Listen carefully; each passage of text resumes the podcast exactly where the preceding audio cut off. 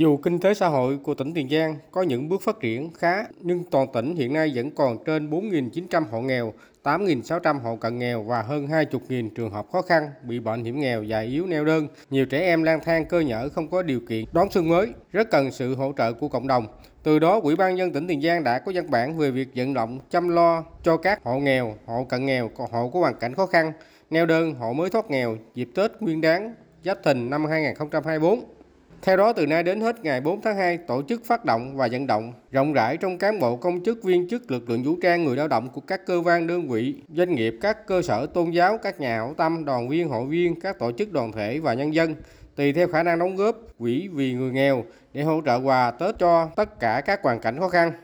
Dự kiến mỗi trường hợp khó khăn được nhận một phần quà trị giá 400.000 đồng.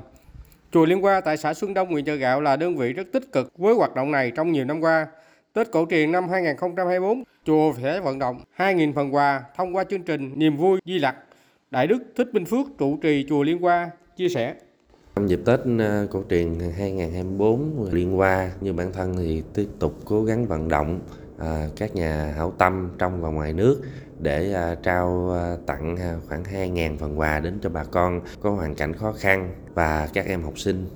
Thì cái chương trình này thì là tên là chương trình Niềm vui Di Lặc. Nó duy trì hàng năm là năm đến nay là lần thứ 11. À, vào dịp Tết thì cái niềm tin của người à, Phật tử Đức Phật Di Lặc là đem lại niềm vui thì từ chỗ đó mình à, là chùa thì lấy cái cái cái ý nghĩa là đem niềm vui đến cho mọi người khó khăn